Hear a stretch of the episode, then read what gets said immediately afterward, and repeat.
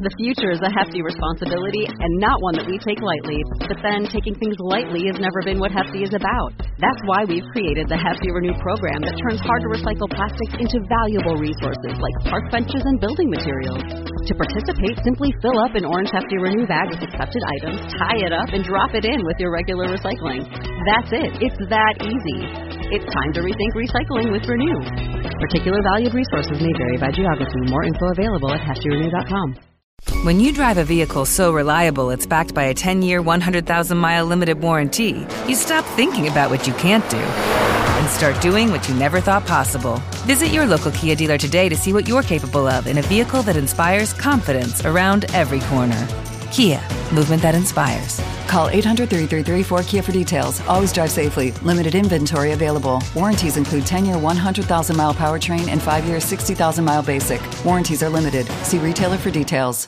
Welcome to Red Leg Nation Radio, your home for discussion and analysis of Cincinnati Reds baseball all year long. Now here's your host, Chad Dotson.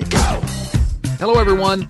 Welcome back to Red Leg Nation Radio. This is episode number one hundred ninety-one. I almost said three hundred ninety-one. I'm skipping forward a few years. I'm your host, Chad Dotson. With me again is uh, Doug Gray. You may have heard of Doug Gray. He's been on the podcast once or twice before. And surprisingly, I've convinced him to come back again uh, this week. How are you, Doug?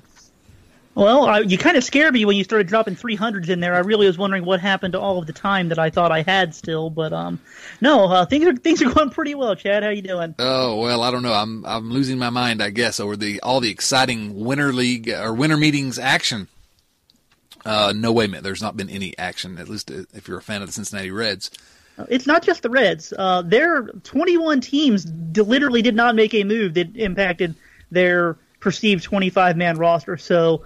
Uh, there there was a lot of weird inaction, a lot of talk, a lot of rumors, but not too much that actually happened at the winter meetings this year. And uh, Reds General Manager Dick Williams kind of hinted that that might be the case before the winter meeting started, that you're having some discussions, some things that may lead to something later, but but nothing happened. And, and I know there's been a lot of angst uh, in uh, among Reds fans on the lack of action. But uh, as you say, it's not just us. So I imagine there are a lot of fan bases now that are wondering, why are the Cardinals trying to get better and not and not our team? Do you have an answer for that? Uh, they're more prepared to be good in twenty eighteen would be my guess. Um, the, the moves that the Cardinals made, like I, I applaud them. I mean, if if I were a fan of the Cardinals, I'd be I'd be like, yeah, I, I love what they're doing. But you know, let's take Marcel Ozuna, outstanding outfielder they got from the Marlins. He's on a two-year contract. A move like that doesn't make a ton of sense for the Reds, given what you'd have to give up to get him. Right. Um, I mean, you know, the, the Cardinals didn't give up their, their best prospects for him, so that's understandable that, you know, maybe the Reds could swing that in terms of the cost of acquisition. But at the same time, you know, unless everything goes just right for the Reds, Marcel Ozuna is not going to do anything for them realistically this year. So now you're just banking on a one-year kind of acquisition um, and, and trading off parts of your future that could be useful down the road when you're you're more ready to compete. And you're right. That's the difference. Uh, Dick Williams did say, you know, that we're, we're sort of, we're, you know, we're looking to add when, where we can, but really next year's the year that we're going to be big time buyers uh, as, as we try to move forward into the period of competitive play that we be, we have been, we are being promised. On the other hand, there were some serious uh, discussions that evidently happened this week. And let's go ahead and begin with uh, maybe the primary one, which is that the Reds uh, at one time early in the week, Uh, we got reports that they were uh, in serious, that's the, that's the term that was used, serious trade talks with the San Francisco Giants over one comic book superhero, Billy Hamilton. And, of course, that nothing uh, nothing has come of that yet. The various reports have the discussions being hot or cold, depending on who you talk to, and there's a lot of posturing going on, I believe, through the media from both sides. But the Giants clearly need a center fielder. The Reds, you know, they can trade Billy if they get something uh, good back for him. You know, Billy's not a he's not going to be a guy that's uh, untouchable, certainly, unless I'm running the team. But uh, the Reds don't necessarily have a a uh, someone to plug into center field just yet, so it would necessitate other moves, which would be fine if the Reds can upgrade center field. But do you have any thoughts about the uh, the possibility that Hamilton may be gone sometime soon? You know, I think at this point, I'd be surprised if Billy Hamilton were still around in spring training. I, I really would. Uh, it just seems that there's there's too many teams out there that seem to be interested in his skill set um, for the Reds to not take advantage of it. um, play teams off of each other. There's there's clearly interest from several teams. Uh, you know, the Giants didn't contend last year, but it seems like they're they're shooting for contending next year. Uh, you know, the Texas Rangers called on, on Billy Hamilton to kind of gauge some interest. Uh, they, they've got a good quality ball club. They're they're on the market trying to find other guys as well. Uh, again, with Billy Hamilton's contract status and where the Reds are at right now, it, it just seems like it makes too much sense to try and get something done. Uh, as you said, the Reds don't have another center fielder really to plug in right now. You know, I, I, I get comments from fans all the time. Well, what about Scott Schebler? What about Philip Ervin? You know, I've, I've seen some people say, you know, put Jose Peraza out there. I don't believe for a second the Reds believe that any of those guys are everyday center fielders defensively. Um, and neither do I. And, I, don't, yeah, I, I don't see it. I, I'm not sure. Uh, I, I think Philip Ervin might be the, the best bet there, but you know, again, I'm not I'm not sure that he is an everyday center fielder defensively. Um, you know, Great American Ballpark, small gaps, uh, small center field. You can probably play guys there uh, more so that aren't everyday center fielders, but you know they play eighty-one times on the road too. Um, There's some big ballparks that they go to where you just wouldn't have an option but to play a, a very below-average defender out there. And with a young pitching staff and an injured pitching staff, um, I, I'm not sure that that's something that really makes too much sense. So I, I think that if the Reds do trade Billy Hamilton, they're definitely going to have to go out and find somebody on the market, uh, whether that's in free agency or on the trade market, to, to come in and play center field. You know, I think they need to find it either way, even if they keep Billy Hamilton around, because – you know, we've seen that Billy Hamilton has problems staying healthy for a full season. Uh, if he goes down with an injury for a month, do you really want to run, you know, a below-average outfielder in, in, in a center field for a month straight? I, I don't think the Reds do. So I, I definitely think that they're going to find a center fielder. Uh, the real question is whether they have to find two. Right. And, you know, Hamilton, you know my thoughts about Hamilton. When he's doing the things he does, he's more fun to watch than anyone in baseball. He doesn't do those things often enough due to injury and uh, lack of ability to get on base. I think you look at this team realistically uh, in terms of the offense and going into this offseason, if you look at two areas where the Reds really should be looking to uh, to upgrade the most, I think you would probably say center field and shortstop since uh, Zach Cozart's gone at shortstop now. And so the fact that the Reds are shopping Billy Hamilton and trying to, and hopefully as part of a series of acquisitions that are gonna that's going to improve center field, uh, Christian Yelich, please. But, I, you know, I love Billy Hamilton. I, I think it makes sense to trade him if there are teams that are seriously interested in him. And there are. You talk about these other outfields that are a little more spacious than you have at Great American Ballpark. Billy Hamilton can be a valuable player for a team. Um, when he's leading off for your team uh, and playing in a, a, a park that's got sort of a smaller outfield, you're probably not maximizing the contributions that he can make based upon his skills. His skills are elite defense, base running, uh, when he can get on base. So you got to get him at, hit him at the bottom of the lineup. But he, he's got some things that he can do that will help a team, the right team. So I'm not surprised that there is some interest from other clubs uh, for Billy Hamilton. And I think the Reds, uh, I, you know, I, I see a lot of people that are complaining that the Reds haven't traded him. And they're going, why haven't they traded him yet? Get rid of him. Like, you know, these trade discussions are, I'd like to be a fly on the wall. You know, the Reds have an asset here that there's clearly some interest in. Now, we don't know what uh, you know the offers are in return, but there's clearly some interest. You got to sort of trust them to uh, to make a deal. And I'm like you. I think at this point, I hate it because I, cause I like watching the old guy play it, but I'll uh, have to like him watching him in another uniform. Cause I, I don't see him being your starting center fielder on opening day. And, and, and the second part of that question, you identified exactly the, the problems. Scott Schebler can't handle center field defensively every day. You know, maybe a, a spot start here and there. Uh, I'm not, I'm not on the Philip Ervin uh, bandwagon. I, mean, I, I wouldn't mind having him as a fourth or fifth outfielder to fill in, but the Reds have to go out somewhere and, and get a center fielder probably, and that's what we would have said even if Billy Hamilton's here. That's an area where the Reds need to improve. So it's going to be really fascinating to see what they do here. And let me go ahead and mention it because uh, this is the perfect time to do it. The Marlins did trade uh, Marcel Ozuna, and there's some discussions that they may be interested in dealing. It goes back and forth. Uh, depends on, again, who the source is, but now they're looking to deal Christian Yelich. Am I am I wrong in saying the Reds really need to, I mean, that ought to be priority number one to me uh, for the rest of the offseason, if that's a possibility of getting Yelich. Five, five years of team control, I think. Um, young, twenty-six years old. What do you think, Bill? Uh, Bill, Doug, am I? Am I? I'm losing my mind here. We need games to start. Uh, well, we, we've got about four months until games start, but uh, yeah, I, I think that if the Marlins are going to put him out there, that absolutely that that should be the Reds' top target. I mean, he fills a need that they desperately have. I mean, again, as as good as Billy Hamilton is at what he's good at, he's literally the worst hitter that plays every day in Major League Baseball. Uh, Christian Yelich is not Billy Hamilton defensively. He's not Billy Hamilton on the bases. He's a good base runner. I don't want to take anything away from it. We've all seen what Billy Hamilton can do. But, man, it, the offensive upgrade at the plate would be so huge. Uh, I, I just think it, w- it would just change the lineup for the Reds drastically. And, you know, as you said, five years, he's at just over fifty-eight million dollars over those five years. He's a, he's an absolute bargain. Uh, he was, offensively, basically a slightly better version of Eugenio Suarez last year. But he also plays center field. Yeah, premium defensive position. I mean, we're talking about a guy who you could put anywhere in the lineup and he would be a difference maker.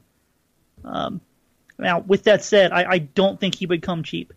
Um, we, we've seen that the Marlins got next to nothing for trading Giancarlo Stanton. I mean, they got salary relief, but I mean, realistically, they didn't get back any prospects of note. They took on a big major league contract for the next two years. They didn't get a top one hundred caliber prospect for Marcel Ozuna, who, you know, he, he might have, he might be better than, than Yelich is right now, but he's only got two years left on his contract. Um, but I, I don't think the Marlins are necessarily in the situation where they need to absolutely trade him. I think that it would probably take a, a significant deal um, to, okay. to bring him in. So, so the Reds need to do it. That's that's my opinion. This is exactly yeah. the type of player that they need for uh, the next five years that, when they're looking to compete. And you know, at some point you got to pony up. And, and I'm okay with dealing.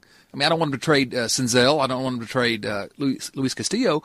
But other than that, I'm I'm wide open, frankly. Uh, get serious about it, Dick Williams. I say.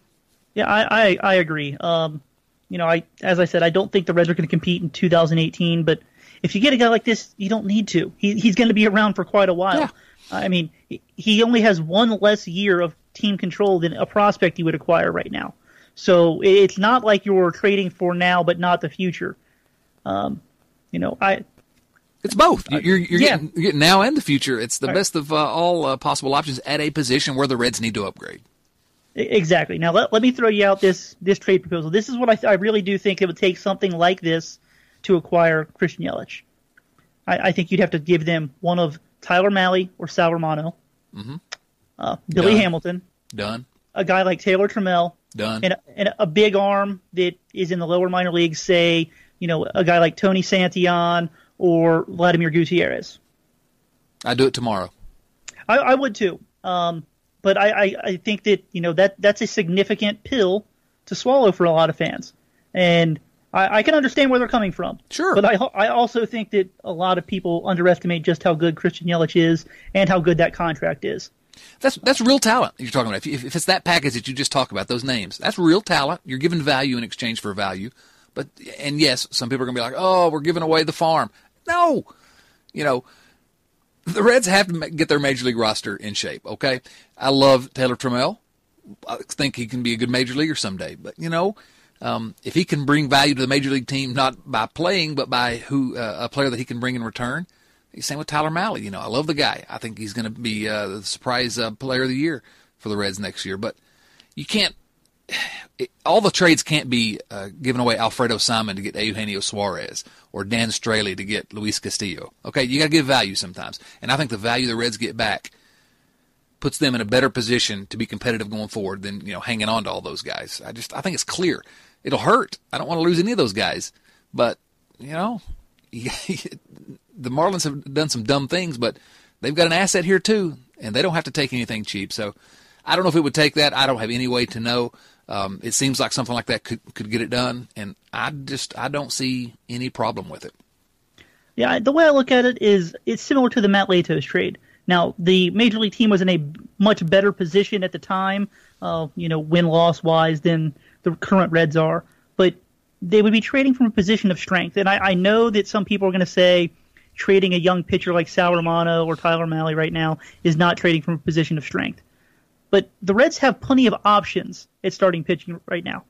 You know, they they came out and said yesterday that they've got their four guys locked in for the rotation, assuming they're healthy, with Homer Bailey, Anthony DeSclafani, Luis Castillo, and Brandon Finnegan.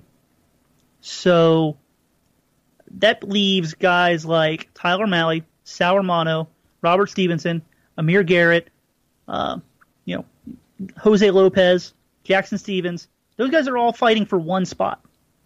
Now, obviously, health comes into play here, but it's not like the Reds don't have ten realistic options right now for starting pitcher at some time before June of next year, or I guess this upcoming season. Um, you know, it it's not a position of strength in terms of they're all guaranteed to be really good, but there's a lot of options there for the Reds. You know, if you trade away one of these guys, as long as they don't turn into some superstar Cy Young winner right away, I, I don't see it being an issue where, you know, you're going to look back and think, oh my gosh, what did we do? Um, you know, when when you trade a guy like Taylor Trammell, you know, one of the best prospects the Reds have, but they've also got a lot of outfielders. They have, right now, they've got too many outfielders to even start all of them in the major leagues. They've got outfield depth in the minor leagues. Again, I, I think that, you know, Taylor Trammell could be a future all-star. But when you look at it, I mean, is his upside really any different than what Christian Yelich is right now? And I don't think so. I, I don't think so. Right, and, and you're getting the guarantee of having Yelich's right. performance right now. Right, there's there's no risk at all involved with Christian Yelich. I mean, yes, he could get hurt, but there's no developmental risk. Like he right. is what he is right now, and I, I just I just it just makes so much sense for me if that package were enough to pull the trigger on it.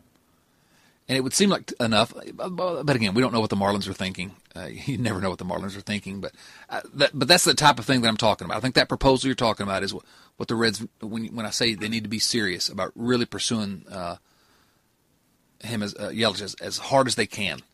That's the type of thing I'm talking about. You got to make some tough decisions trading some of those guys. You know, that's that's not it's not fun to send Taylor Trammell or you know Tyler Mahle to another organization. Uh, you know. Billy Hamilton in that mix. He's a fan favorite. You know, it's not hard. It's not easy. Those aren't easy decisions, but those are the types of decisions that uh, Dick Williams is going to have to make if this team's going to improve. So I like it. Um, I think if they if they could acquire that guy, then just about anything else they do in the offseason is, a, to me, it's a it's a wash. I'll, I'll consider it a success. Uh, let's talk about the other guy that uh, there's been some trade rumors around, and that's uh, that's one left fielder, Adam Duvall. The Giants were also uh, in discussions as uh, being a team that's interested in Adam Duvall. The Red Sox have been mentioned, the Oakland Athletics, the Atlanta Braves. Uh, so there seems to be a lot of uh, interest in Adam Duvall out there on the market, and, and he's a guy that I think the Reds, re- I, you know, I, if I don't know more than Billy Hamilton, but I think uh, given the depth in the organization, I think that Duvall would probably maybe Scooter Gennett's my number one trade uh, prospect, but. Duvall's right up there. I think the Reds can't go wrong. If they if there really is real interest in this guy, maybe they can get him for a little bit more than he's actually going to be worth to the Reds over the next few years. Does that make sense? Uh, it, it's possible. Um, again, you know, just like Billy Hamilton, what Adam Duvall does well, which is hitting home runs and playing defense, he does really well. Yeah. But what he doesn't do well, he really doesn't do well. He doesn't hit for batting average. He does not get on base. Um, those, those are pretty important things, uh, especially for a corner outfielder, and for as good as his defense is, he's still a corner outfielder. So, um, you know, I, it's one of those situations where the Reds have options there, and you know, as you said, it, there, there's not a lack of teams that seem to be interested in his services. Uh, now, unlike Billy Hamilton, he does have a much better contract. There's four years left of team mm-hmm. control for him, which may actually give him more value uh, right. because the team knows that you know we've got him around for not necessarily the long haul, but at least a decent chunk of time. So, uh, you know, he's another guy. I, I wouldn't be surprised at this point if, if they traded him. Um, you know, and, until things started heating up a little bit more with Billy Hamilton, I thought that Duvall was probably the one that was going to be traded before spring training. But and now at this point, I, I think it's probably a little bit more likely that Hamilton moves. But I would not be surprised in the slightest if Adam Duvall and Billy Hamilton were both traded in the next, you know, two to three months. Yeah, I agree. A Braves fan was asking me just yesterday, you know, what do you think about uh, Duvall? Since the Braves were rumored to be in on it. And I was like, you know, he's fine. He's he's not bad. He's not good necessarily. He's roughly a league average hitter. He uh, gives you good defense in left field. I mean, uh, he'll hit a few home runs. He's he's fine. He's uh, there's no, I'm, there's nothing objectionable about Adam Duvall. at all. On the other hand, he's going to be thirty. He doesn't get on base much. He'll be thirty next year. Sometime next year he turns thirty. Uh, doesn't get on base a ton. So, I mean, you know, he has flaws as well. So that's my, my description of Adam Duvall is, yeah, I like the guy. He's fine. I don't mind having him on my team. I wouldn't mind if they traded him, I guess uh, is the way to put it. I think I think he's almost assuredly going to be gone. That's my opinion. Yeah, I mean, I, I think that the Reds want to get Jesse Winker, you know, full playing time. And for whatever reason, and I'm not sure if it's because the Reds aren't as interested in trading Scott Schebler or other teams are just more interested in Adam Duvall. But it, it just seems that Duvall is the one of the corner outfielders that, you know, has been more rumored. Um, so, I, I yeah, I, I think that, you know, they're going to try and find a way to get Jesse Winker in there. And if that means, you know, getting what you can get for Adam Duvall, then, uh, yeah, I think that's going to happen. Yeah, I think so. Um, I, I just see uh, Duvall and, and Scooter Gennett sort of the same situation. I just think they're probably at their peak value. And, uh, you know, the Reds clearly want to get playing time for uh, Jesse Winker, as you said. I think that's that's become ex- exceedingly obvious. And that's good. That's a good sign. And, of course, Nick with Nick Senzel on the on the horizon as well, you know, it's a good time to deal Scooter Gennett if you can get any anyone interested in him. But I just I think you need to be dealing uh, Duvall. I thought I thought that before this past year, and he ended up having you know a decent season. Um, I think now you're just you're even closer to him falling off a cliff, and I'd try to move him. It was interesting. The Giants, we've talked about them a lot in this podcast. One report was that the uh, they really want to upgrade their outfield, obviously, and. Uh, Billy Hamilton was in, in the mix. Adam Duvall, who was theirs, and they traded him away um, in the Mike Leake trade. And uh, he was one of the guys thinking about, oh, maybe do we want to get him back? And, and they actually kicked the tires on getting, bringing Duvall back last year, a report said, and nothing worked out there. But the other guy that they're, that they're talking to that's next on their list or high on their priority list would be one Jay Bruce, who's a free agent right now. So all the, all the Reds and former Reds, uh, I'm not sure why the Giants are trying to emulate the Reds. That doesn't make a whole lot of sense. The, I don't, maybe they've got a former Reds front office employee in their front office now, and he just he likes it. I mean, we saw what happened with Walt Jockety when he came here. It seemed like every year we were bringing in three or four former Cardinals. Well, that's true. And, and I and I don't want to put that on Walt Jockety. That happens everywhere. When when guys change organizations and they're familiar with their old team, they, they bring in guys they know. Yeah, that's that's know. just how it works. So maybe maybe there's somebody in the Giants front office that used to work with the Reds that just isn't jumping to our mind right now. You know, my uh, my hope for the offseason that's becoming more uh, more and more unlikely, it appears, would be that the Reds will go out and get a sort of name pitcher. You know, not necessarily a number one starter. Those are hard to come by, but a, you know, some, someone that could be up near the top of the rotation for the next few years.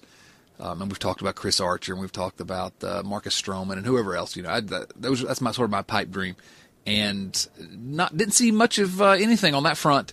Out of the winter meetings, uh, maybe a rumor that the Reds were interested in, I think, Giovanni Gallardo, which, oh, but uh, not a lot of movement there. Does that surprise you, or do you expect to see the Reds still try to go out and do something with pitching? I, I feel like they just need they need one more pitcher. I know they got a lot of names. They need one more reliable pitcher. I'm torn on this. I, I don't want to see them waste money or assets on somebody who's not a difference maker. If you're not going to get somebody who's a number one or number two starting pitcher, I, I would not waste anything on that guy right now. I, I'd rather, you know, see what happens with the health of DeSclafani and Finnegan. I'd rather see what happens in the development of Sal Romano, Robert Stevenson, Tyler Mahle, maybe Amir Garrett, um, rather than, you know, go out and sign a guy who's going to give you a, a four point two five E R A and pay him eleven million dollars a year. You yeah, know, sure, sure. You you need one hundred seventy-five innings that you can rely on. But those guys don't really exist. I mean, when you really look at it, how many guys have thrown one hundred eighty innings for three straight years? Not many. Guys, yeah. guys just get hurt these days. Uh, and there's, I mean, there's not really a reliable guy out there. And the ones that are, they cost twenty-five million dollars a year. That's that's not in the Reds' ballpark. So I, I just, I, unless they're going to make a trade, because they're, obviously they're not going to sign a free agent right. who's a number one or number two. If they're not going to make a trade for a guy who's, you know, a true difference maker, that, that kind of move just doesn't make sense to me. You know, you, you mentioned Gallardo. You know, I, I tweeted out when that rumor came out that if he's willing to take two million dollars and absolutely, like, be willing to pitch out of the bullpen when he gets beat out by everybody else with the rotation, I wouldn't be upset about it. I, I still think it's a bad move, but I wouldn't, you know, I wouldn't care too much. Um, but if you're going to give a guy a contract to be your number five starter when you've got all of these young pitchers and the guy's coming back from injury, it just doesn't make sense to me. No, I agree. I mean, if he's going to be a reliever, I won't argue too much. But and, and that when I said reliable, I, I didn't mean to insinuate that I, I think the Reds need to get try to get somebody like they thought they were getting with Scott Feldman last year, a, an innings eater or, you know, sort of a, a league average uh, workhorse type. No, they've tried doing that. They don't need that. They've got plenty of other options for those starting spots at this point. You know, uh, Luis Castillo, Homer Bailey, Anthony DeSclafani, Tyler Mahle, Robert Stevenson, Cody Reed, Amir Garrett, Sal Romano, Brandon Finnegan, Michael Lorenzen, Rookie Davis. I mean, think of all these guys. We don't need another guy to throw in the mix. We need a guy that can improve the rotation. And that's, that's my hope is if they could go out and get a guy, a number two starter, I don't know who that is. Um, Chris Archer is my dream. I think he fits in nicely. Uh, and he's uh, you know still young. Uh, but somebody that you could plug in and improve the rotation immediately like that, that, could, that type of guy I feel like gets this team closer to competitive play than any other single acquisition they could make this offseason. Um, I absolutely agree. And so that's that's why I'm, I'm ho- I was hopeful because I want them to compete now. you know, I, I'm I'm getting impatient. But if it's looking towards two thousand nineteen and you can't get a guy like a Chris Archer that's you know you're going to have for a few years, um, yeah, I mean they don't need to certainly don't don't need to go on the free agent market searching for that guy. Here, here's my thought on, on this whole situation, and uh, I think it, it also applies to a guy like Christian Yelich, you know, Chris Archer, Marcus Stroman, guys like that. You know, when when difference-making players like that become available, you can't always just wait around and hope that they're still available or someone like them is still available when you're ready, because sometimes they're not. You know, and if you're a team that can only acquire those types of players via trade rather than free agency, when they're available and you've got the pieces to get them, sometimes you need to just go get them. You know, if you're in the Red situation and you don't think you can compete until twenty nineteen for whatever reason you believe, but let's just say that you don't think that twenty eighteen is going to be your year whether you get this guy or not, but you're ready to make that move in twenty nineteen, and you realize that now, who's to say that those players or players like them are going to be available for the same price as they are right now? I mean, that that's that's a pretty big gamble. So I, I'm I'm on board with the idea that when somebody like that becomes available, you go get them. I keep mentioning Chris. I, I agree one hundred percent, first of all. And I keep mentioning uh, Chris Archer, mentioning Chris Archer, uh, because that's the type of guy. I don't know if he's available or not. I don't know if Tampa is wanting to deal him or not. And I don't know if the Reds would have the pieces to get him uh, if they were willing to deal him. But well, I just, I'll, I'll say this. I, I think the Reds have the pieces to get almost anybody they want. Yeah. Whether, whether they're going to be willing to or not is a different story. I, I really do believe, though, that they could make a very quality offer on any player in baseball that's going to be available without including Nick Senzel or Hunter Green. And I think and I think if you're using that those that baseline, you know, I think you got to be serious in, in in terms of any player you think is going to help the team for the next four years. You got to be serious about going after them. It's time to start dealing some of these guys um, if necessary, especially if you're not giving up Senzel or Green. Um, and frankly, I'd give up Green uh, in the right package. His value is pretty high right now. But uh, But anyway, I just I look at it. I look at Chris Archer and Christian Yelich, and I think at, plug those two guys into the two thousand eighteen Reds roster, and that's a team that are they going to win the World Series? No, probably not. But is it a team that could win eighty-five games and then be even better the next two, three, four years as these young players continue to mature? It looks an awful lot like a team going in the right direction and a team that with the potential to make a substantial leap, uh, sort of like the uh, the Twins did, and somebody every year makes a, this leap. The Brewers, you know, last year.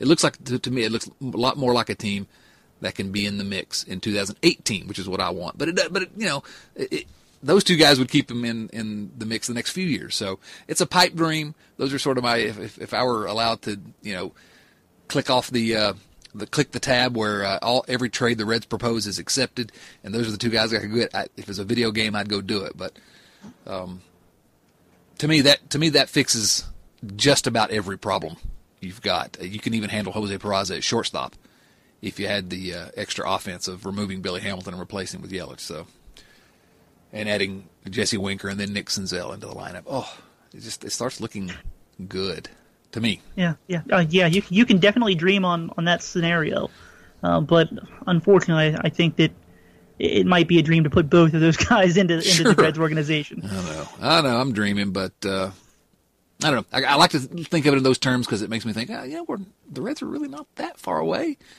A couple players here, you know, another player there, and all of a sudden you're looking at a good team. Yeah, I mean, you know, if you could have just one of those guys and just not lose three or four starting pitchers to injury for yeah. three quarters of the season, I, I really do think that things would look a lot different for the Reds. Um, but I'm, I'm just I'm just not sure that it's going to happen. I mean, I, I I hope that they can stay healthy pitching wise. Um, but you know, when you're talking about trades and specific players, it's always unlikely you're going to land that specific player that you're talking about. Right. So. But there's also a player out there that we don't aren't even thinking of right now that could be in the mix. I mean, you just never know. Yeah, I mean, think about it. At this point last year, was anybody thinking that Luis Castillo was going to be Luis Castillo? Right. I mean, don't get me wrong. Plenty of people liked Luis Castillo and thought he had potential. But, I mean, he was a borderline ace for half of a season last year, too. Yeah. So you, you never really know where you're going to wind up until you're there. I just look at it, though, if they if they don't land any impact player this offseason, and we go into two thousand eighteen with the same guys, you know, maybe they sign a, a Scott Feldman type, which I fear they're going to do. I don't know. It's going to be really difficult to get anyone's uh, enthusiasm up for the two thousand eighteen season. Yeah, if, if they don't make any moves, I, I just think that they're going to have to, uh, as far as fan reaction goes, it's going to be wait and see. I don't think anybody's going to show up excited until the team actually starts performing and playing better. Um, and now you can argue whether or not, you know, they're going to get too excited if they only bring in one guy anyways. Um, you know, they, they didn't win seventy games last year. Right. You could you, you could bring in Mike Trout. And by the way, Dick, if you're listening, bring in Mike Trout, please. Uh, but you know, Mike Trout wouldn't make a real difference on this team. I mean, he he would make a real difference, but he wouldn't even get him to the playoffs unless mm. every unless a lot of other things also went right. So, I, I uh, disagree with you. I think you bring in Mike Trout, he gets the Reds not only to the World Series, but he probably gets him in the Super Bowl as well. I'll give you the Super Bowl. I'm not I'm not willing to concede the World Series just yet. He's Mike Trout. Yeah, I mean, something's got to give. Uh, you know, I'm as optimistic as anyone about the Reds. I try to stay as optimistic as I can, but I find myself getting a little bit, uh, you know, disgusted or upset's not the right word, but a little disappointed. I was hoping for some some movement, something to show me that they're trying to improve the, the club. And I know Dick Williams is trying to improve the club, and there's so many things that go on behind the scenes that we don't know about. But uh, I'm just I'm getting I'm getting antsy. I'm re- I'm ready for some moves. Yeah, I, I definitely don't think you're alone. I, I, if you guys follow me on Twitter, you saw earlier today I tweeted out that I, I'm just seeing different kinds of reactions from people that generally are patient and rational in giving the Reds the time that you know to do the rebuild, to work on rebuilding and getting where you know the front office says they want to be, and they're they're just they're tired of waiting. Yeah. Um. They they want to see real differences. They they don't want to wait around anymore, and I, I understand. Uh, I'm thirty-three years old. The last time the Reds won the World Series, I was six. I remember nothing. Here's what I remember from that: my dad went to the game, and I didn't get to go, and I was upset. Like, I'm I, I'm a longtime adult at this point, and I don't really have any yeah. Reds success that I can really remember in terms of playoffs. So I get it. Um, and especially on the heels of three straight ninety-loss seasons. You know, it's just it's getting harder and harder to convince people to stick with the process, trust the process. It, it, you're right. It it really is. And, you know, I've, I've said it before. I think that if the Reds had been healthy pitching-wise, it, it would feel a lot different, yeah. even though I don't think it would actually be any different. But just the way that it's worked out, it feels so bad. And you you haven't seen the progress, even though I believe there has been progress, you, you haven't been able to see it, and they're kind of doing what they've done, it, the same thing, the same way they've done it the last two years. Is we're going to go with the guys we've got in the rotation and hope for the best, and it has not worked out even, even the littlest bit yeah. with that plan the last two years. And if they're going to go down that same road, I totally understand the frustration that fans have because, I mean, what what's that old that old saying? You keep trying the same thing over and over and expecting different results yeah. is the definition of insanity. I I, I get it. Even though you can sort of see, well, they've had some bad luck here and some bad luck there and things, you know. Uh, I don't know. It's just, it's time. We're getting, we're so deep into this rebuild, and it's just, I absolutely understand any fan that is uh, antsy right now and ready to see the Reds make some real moves on the uh, visible moves. They've made done all kinds of things to improve the organization top to bottom. Uh, you know, international scouting. I mean, just uh, they've you know the, the the minor league system is they've stocked it a little more than it was. There's so many things. You know, it's time to it's time to start seeing the things that are on the uh, front page of the newspaper. Um, Back, you know, they used to have newspapers back in the day, and they put like important news at the top of the front page. It's time for that kind of news, I guess. Please now, Dick Williams, please. Wait, what? What? What's a newspaper? Yeah, it's before your time.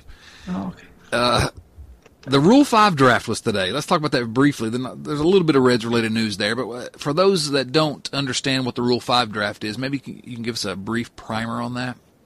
Well, without going too deep, if a player has been in the minor league system of any team um, for either four or five years, depending on if they were eighteen or not when they signed, uh, and they're not on the forty-man roster, any other team in baseball can select them and keep them on their twenty-five man roster all year for one hundred thousand dollars to the team they took them for.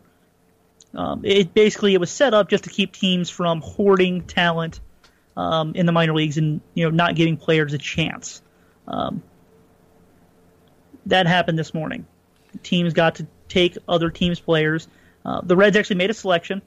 They took right-handed pitcher Brad Keller, and they immediately traded him to Kansas City for future considerations. Whether that's going to be cash or a player to be named later, we don't know. Um, they didn't make any other moves. They didn't lose any players in the Major League portion of this. They didn't pick any other players. If you remember last year, they took uh, two players. Um, they immediately traded a catcher to San Diego with their first pick, and then they drafted and kept Stuart Turner, Uh, who played for about three weeks for all of last season, uh, but was on the twenty-five man roster all year. Um, this year, they're, they're not going to have somebody that has to stay on their roster all season like Stuart Turner did uh, without going back to their original organization.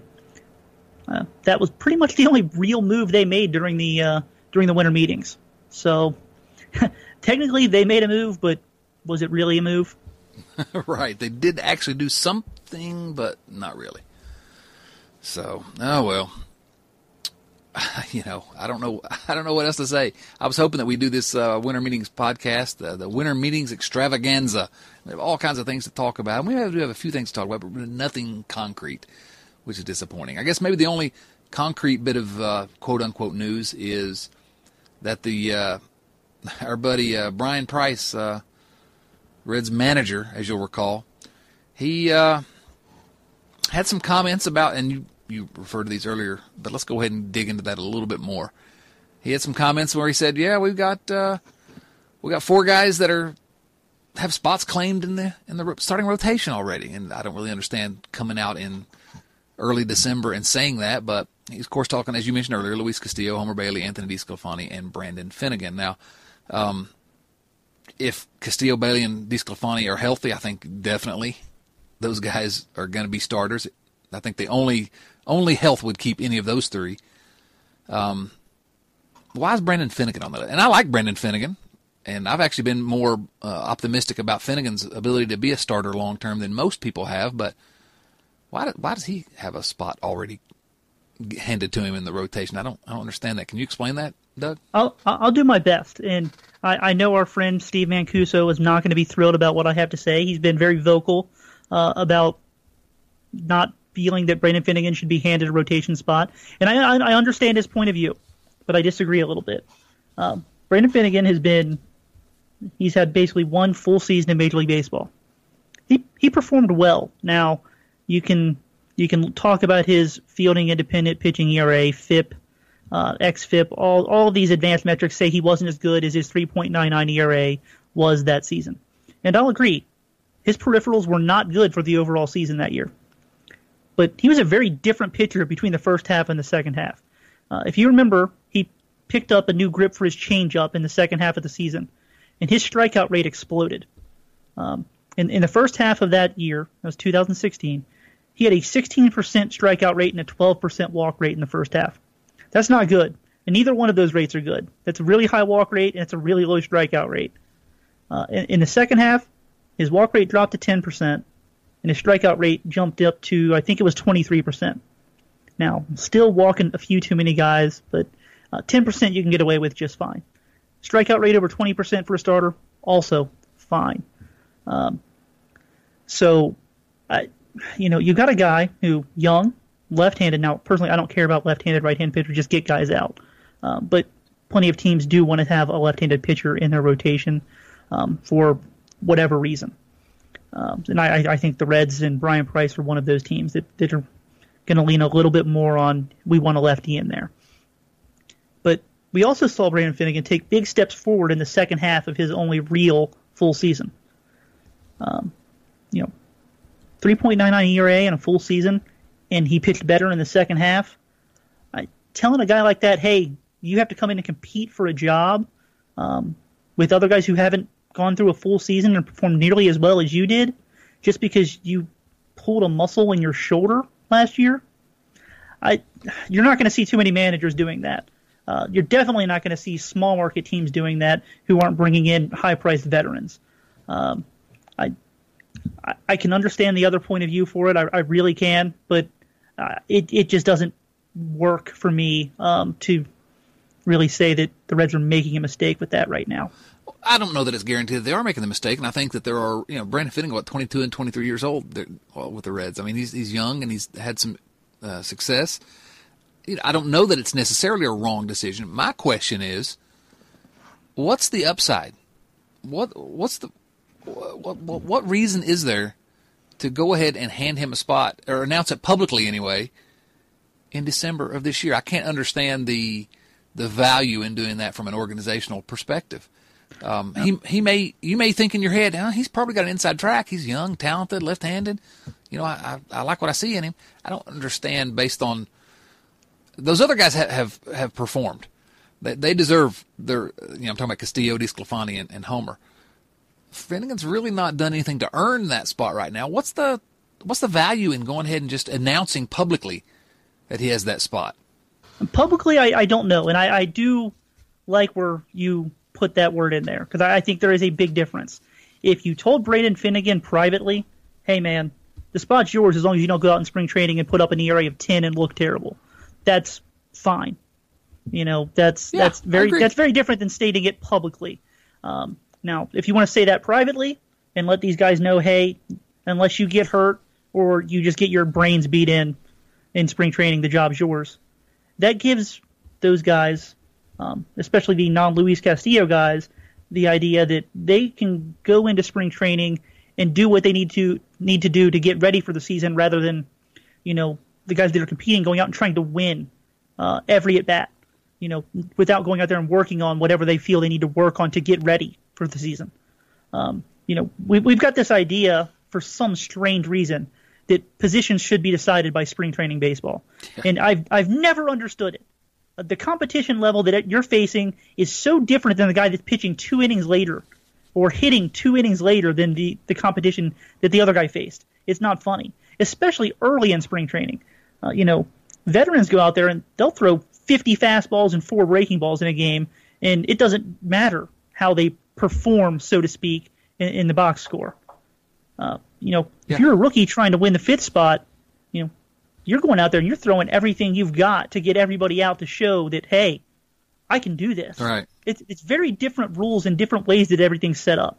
Um, and, and maybe, I mean, publicly, I again, I, I don't know that you had to say it publicly, but I understand that the idea of telling these guys, hey, it's your job, so that they can go in there and they don't have to go full on right away in, you know, the first week, two weeks of games. Uh, and, and risk that re-injury if, if that's even a concern. Um, they can be ready when they're ready. You know, they can do what they need to do to get ready for April rather than go out there and try and be ready for February twenty-eighth. And I, I think that that might be the reason that they announced it. Uh, but again, as you said, why do you have to announce it publicly? That that's that's kind of the, the scenario that I'm sitting at right now. Well, it's just, I don't think it's an obviously wrong decision. Brandon Finnegan, there's a pretty good chance that uh, all things equal, he is going to be one of your top four or five starters coming into spring training. I mean, or coming out into opening day, coming out of spring training. I, I, I can see that. He's talented. You know, we've seen him have success. I just, uh, I just don't understand. I just don't understand the reason you go ahead and preclude that there's going to be a competition for it. Um, although, you know, I mean, I, I, you kind of understand Price. If everybody's healthy, Price may think Finnegan is one of the best pitchers we have. Uh, he, he knows more about pitching than I do, I'm going to I'm going to presume. So, um, yeah, it just it doesn't make a whole lot of sense to do this, and they've done it before, just announce these things early, and I just, why? I don't see the upside to it. Um, yeah, I mean, it, I, I wouldn't be surprised if, you know, come April first, or I think the season actually starts in late March this year, uh, if Brandon Finnegan were not one of the five best starting pitchers but still has the job. Um, it would not surprise me at all. Um, but I, I understand at least telling the players that they're they're safe, so to speak. And there's a long time until opening day, and it may get to opening day and he's not. You know, despite this pronouncement in December, maybe he's not in the rotation to start the to start the yeah. year. There's no reason I mean, that the Reds have to stick with that. So I think we wait until that time to say that, oh, it's a terrible decision. Let's wait until it actually happens. Yeah, I mean, would would it really surprise anybody if Sal Romano, Luis Castillo, Tyler Mahle, and Robert Stevenson just went out and dominated in spring training? Yeah. I mean, they, they've all got the stuff to do it. Right. I mean, it, it wouldn't be shocking to see all of them just go in there and just completely just blow away whatever, the, the Cactus League. I'm, yeah. I, you're, you're rubbing off on me, Chad. I'm forgetting things now. Oh, we're losing it, Doug. It might be time to, to start thinking about wrapping it up. Is there anything else going on around the winter meetings or around baseball that you want to talk about before we wrap it up here? I, I think we covered quite a bit, um, you know, all things uh, considered, that there really hasn't been too much movement going on. Yeah, I wish we had more actual uh, news to discuss and actual moves. And I, hopefully the next next time we talk here, which I hope will be soon, hopefully we'll have more more to discuss. Yeah, this is Red Leg Nation Radio, episode number one hundred ninety-one. Thanks for listening. Thanks for downloading. As always, I don't understand why anyone would waste their time listening to us, but uh, I can't thank you enough for doing so. You can find us on iTunes if you haven't subscribed already, uh, wherever you find your podcasts, iTunes, Stitcher, just everywhere. You should be able to find Red Leg Nation Radio. I always say, if you like us, tell tell people about us. Talk about us. If you don't like us, keep your mouth shut. Uh, leave us ratings and reviews. And be sure to mention, I'm going to ask you to go leave some reviews at uh, iTunes and wherever else you can leave reviews for podcasts. And make sure you mention how awesome Doug Gray is. That's what I want to read when I see some of these reviews. How awesome Doug Gray is and how awful I am. Well, maybe not that part, but unless you really believe it. Um, Doug, you can find him at reds minor leagues dot com every single day and on Twitter at Doug Dirt twenty-four. I'm on Twitter at uh, DotsonC. At Red Leg Nation is our uh, handle on all social media outlets. And you can find us at red leg nation dot com every single day, where we're discussing these old Cincinnati Reds for better or for, as it has been the case more often lately, for better or for worse. Doug, always good talking to you, buddy. Thanks for having me on, Chad. I appreciate it. We'll do it again soon. For Doug Gray, this is Chad Dotson saying so long, everyone. Thanks for listening to Red Leg Nation Radio from red leg nation dot com. Subscribe to Red Leg Nation Radio on iTunes or through your favorite podcast app, and join us for discussion of all things Reds at red leg nation dot com. twenty-four hours a day, seven days a week.